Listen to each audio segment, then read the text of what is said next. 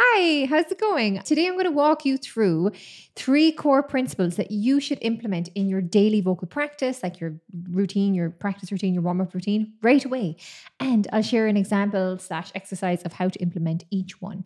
My last tip is in particular truly game changing because, yeah, it's just so widely applicable. But anyway, before we dig in, I am Gemma. I help singers sing better. I also help singers become artists. You may not have known that one. So find out how we can work together or take advantage of some of my free things or like discounts, affiliate codes in the description below. So, can we start with a teeny tiny bit of mindset for those who maybe I don't know. Are you somebody who resists doing a daily vocal practice? Do you know the swimmer? His name is Michael Phelps. He's like a 28, I think he's won 28 medals. He's basically the most decorated athlete in the Olympics. The greatest swimmer, more medals, gold medals than any other Olympian, past or present. And he is reported to have said that he loves the daily practice of swimming. That's who he is. That's what he does. The performance, the actual competition is something he has to do. The practice of swimming daily is just who he is. And who are you? You are a singer. And what do singers do? They sing because that's who they are. So if you have resistance to practicing your singing daily, you need to switch that mindset. Phelps said, I feel most at home in the water. I disappear. That's where I belong right? Singing is your home and where you belong. So I just wanted to give you that little flip because I know that a lot of singers I work with have a resistance to practicing every day. But I think they may be thinking about it as slog, as drilling scales, and it's an opportunity for you to come home, for you to explore, for you to play, for you to be the thing that you are, which is to be a singer. Yes, we perform on stages and we, you know, record in the recording studio, whatever actually the real singing happens in that time you spend just you and your voice figuring it out and playing around. Right, right, right. The tips. Yes, the tips. Three tips. Tip number one is called intention. Tip number two is called attention. Tip number three is called resonation. I wanted to say retention, but I couldn't make up a tip about retention. so, anyway, so intention. When you set aside time to train your voice or be creative, it's easy to not be intentional, you know, and for that to feel like, or, just to feel like no progress is being made, really. And when it comes to singing practice, I really think you need to set a clear goal for each exercise. Like, why are you doing that exercise? Many singers will just drill some scales and then sing some songs with a blind faith that they're moving their voice forward in the right direction because they got the reps in, you know, the scale will do the work. Look, provided you're not reinforcing bad habits or fatiguing yourself in the practice, I'm actually really glad that you showed up and got some singing done. That's amazing. But if we could take a little bit more time and be a bit more intentional and strategic about what you did in these vocal practices, you would be supercharging your growth as a singer. So, how I like to go about this, I love to, I mean, you may have seen some of my short videos where I take like a little excerpt of a song. I love to reverse engineer a song. I want the melody and the lyric of a song to like show me my technical insecurities. I'm like, show me the problems here. And once I find the problem, then like the solution is easy. I actually can be quite, it can be like fun and creative. Um, and I'll be inspired to design a bespoke exercise to overcome the hurdle that came up in that song. And then I have the song to test the exercise and see if it actually produced the result that I'm actually looking for. And if it does, then we'll lock it in as a new exercise routine. So let me give you an example of this. Eh? Oh, eh?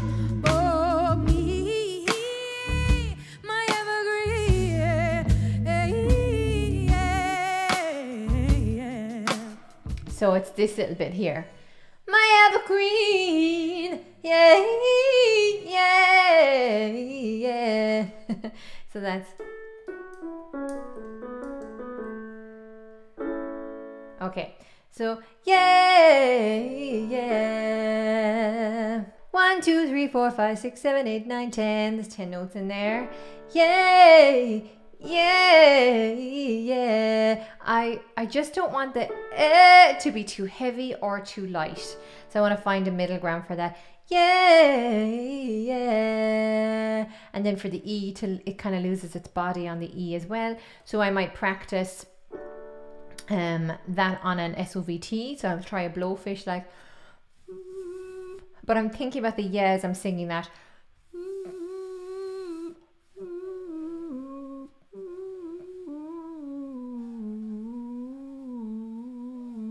And I might play around with how much puff is in my cheeks.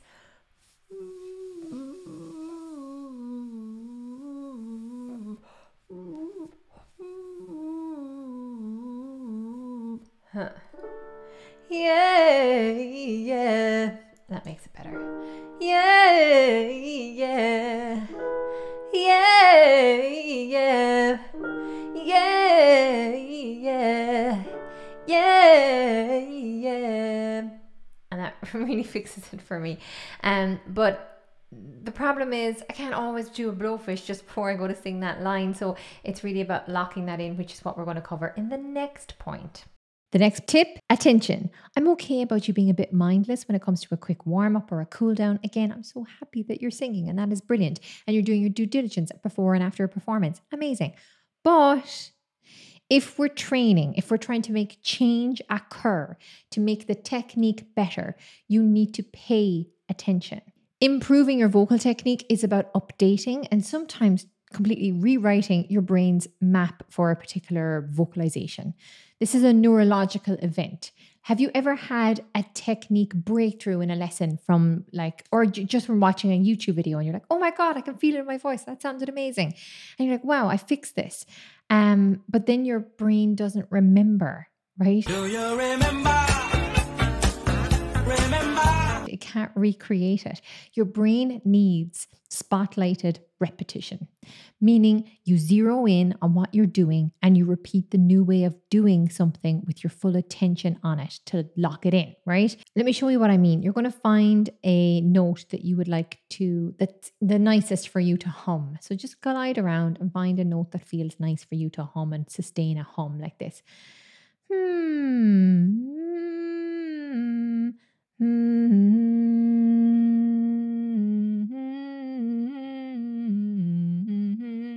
So now, as I hum that B flat and you hum whatever note you landed on, I want you to think about where your jaw is. Is it explore it where it's dropped a lot, explore it where it's actually kind of clenched, and then find the the home or the middle ground or the perfect place for that to be. Hmm.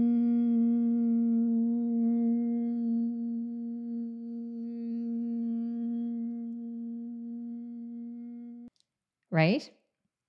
So, where do you get the most ringiness, buzziness, feeling of resonance? Now, the second thing I want you to experiment with is okay, where should my tongue be, or where is my tongue, and where, where could it go? And just explore with your tongue being in different places. Hmm.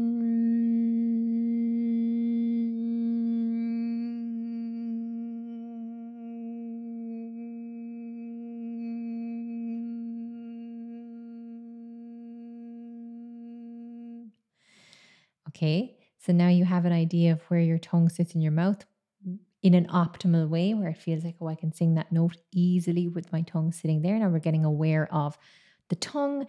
We're also just helping the brain find the tongue, which is fantastic because the tongue is so important in manipulating sound. Um, and we're also opening up a little bit of freedom in the voice as well, allowing ourselves to be able to vocalize without the tongue being fixed or tense in a position. Notice when you're taking breaks in between, when you run out of breath, how do you breathe in? What's your in breath like? So hum first and then analyze the in breath you take after the hum.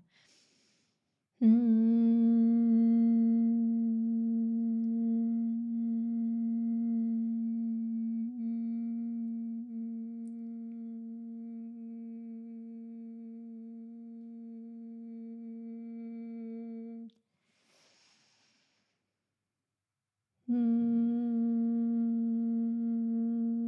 So, what I notice is that I actually started by breathing in through my mouth and then finished it off through my nose, and my lower abdominal wall released and relaxed. And I didn't notice anything happening in my shoulders or my chest. That's what I noticed and that felt good. And you can play around with the different ways of you know maybe paying more attention to the lower abdominal wall maybe dropping the jaw as you breathe in maybe experimenting with breathing in through the nose versus through the mouth. So, not really telling you that there's, I mean, there are definitely things you want to avoid, like creating excessive tension is always something you want to avoid with your in breath. But I'm more interested in you finding optimal sound for you, you know, and for the case for this for this particular exercise um, and finding flexibility in that and exploring that. Um, there are other things you can pay attention to, like how you onset the note. Um, but that is really the concept I want to instill with you right now is that you need to be spotlighting different aspects of the articulatory system, of the respiratory system, of the resonance, um, of the body, of posture, and being like, what am I doing? And what if I make this change? And does it make it better? And how does it feel? And that you're just helping the brain map better what's more optimal. So, your final tip for today is resonation. Good singing is resonant singing because resonance is just free power. It kind of works like um, recycling. You actually don't want all of your vocal power to leave your body. When you sing, you actually want to retain and recycle some of it, like reinvest it back into the system. This is how resonance works it's a positive feedback loop of acoustic energy. So, when you sing, you actually want to create positive air pressure in the vocal tract which helps the vocal folds vibrate because it creates this like cushioning effect of air above and below the vocal folds. That's why these SOVTs, you know, semi-occluded vocal tract exercises like and and all of those, they work so well. And the straw, you know, the singing straw, that positive air pressure is created from there being a sort of like traffic jam of air trying to leave the body and a bunch of like dancing air molecules get fed back to the system instead. So I don't tend to teach projection or support. Um, for me, it's more about like finding the most, like always, it's about finding the most low effort yet optimal way to sing. Like always seeking the best return on the investment. When technique is fire for me is when the singer is getting the most optimal sound for the least amount of effort. And one of my favorite ways of doing this is implementing what I call a vowel bed. So within every vowel exists a spectrum of all the vowels. Watch, it's a bit trippy. Watch my video on how to access mixed voice, and I just go into the science about this. But just take my word for it for now. So I'll listen to my voice or the student's voice from coaching, and um, and I'll see if I can hear what part of that spectrum of sound is missing. Right? Do we need more bass? Does it need more oh, more mouthy oh sounds, or maybe it needs a bit more bitey brightiness. Like I said, bitey and brighty there, by the way, like an I sound, or maybe I need more like sparkly E's or combo. Um, like give me a bit of uh, bite and thickening from an A vowel with the sparkly energy of an E. That's why I love a yeah, because I've got the sparkly E and I also have the bitey ah. a. yeah, yeah, yeah, yeah, yeah, yeah, yeah. Yeah, yeah, yeah, yeah, yeah, yeah. It's my favorite for getting somebody into like a mix or a belt. So let's find a song example that requires me to create a vowel bed for the song. Oh, So I want to be able to sing, yeah, yeah, oh, baby, oh, but I find it, I find that a little lacking in bass. It's a bit light. So the vowel bed I think I'd like to use for this would be uh and the consonant W. So that I'm going to practice whoa whoa whoa whoa whoa whoa whoa whoa whoa whoa whoa whoa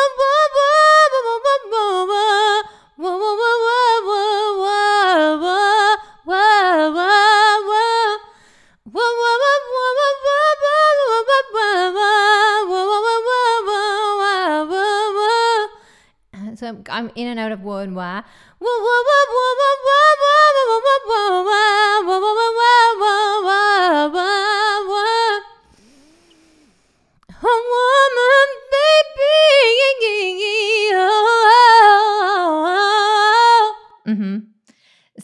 That's much tighter for me. Um, and I would just need to rep that out a little bit and keep coming back to it. So that little section really gave me that challenge and is helping me adapt my vocal tract to make it more in the way that I want it by using a vowel bed of uh with a little bit of ah and then being very attentive to it like closing my eyes focusing in really listening really feeling it um, and zoning in and then testing has that gotten to me to gotten me to my destination? And i'm like yes that's the sound that i was looking for and then just repeating that and dialing it in so yeah, those were my three tips for today. Was that helpful? Hit me up in the comments. I read everything. I'll try my best to reply to everything.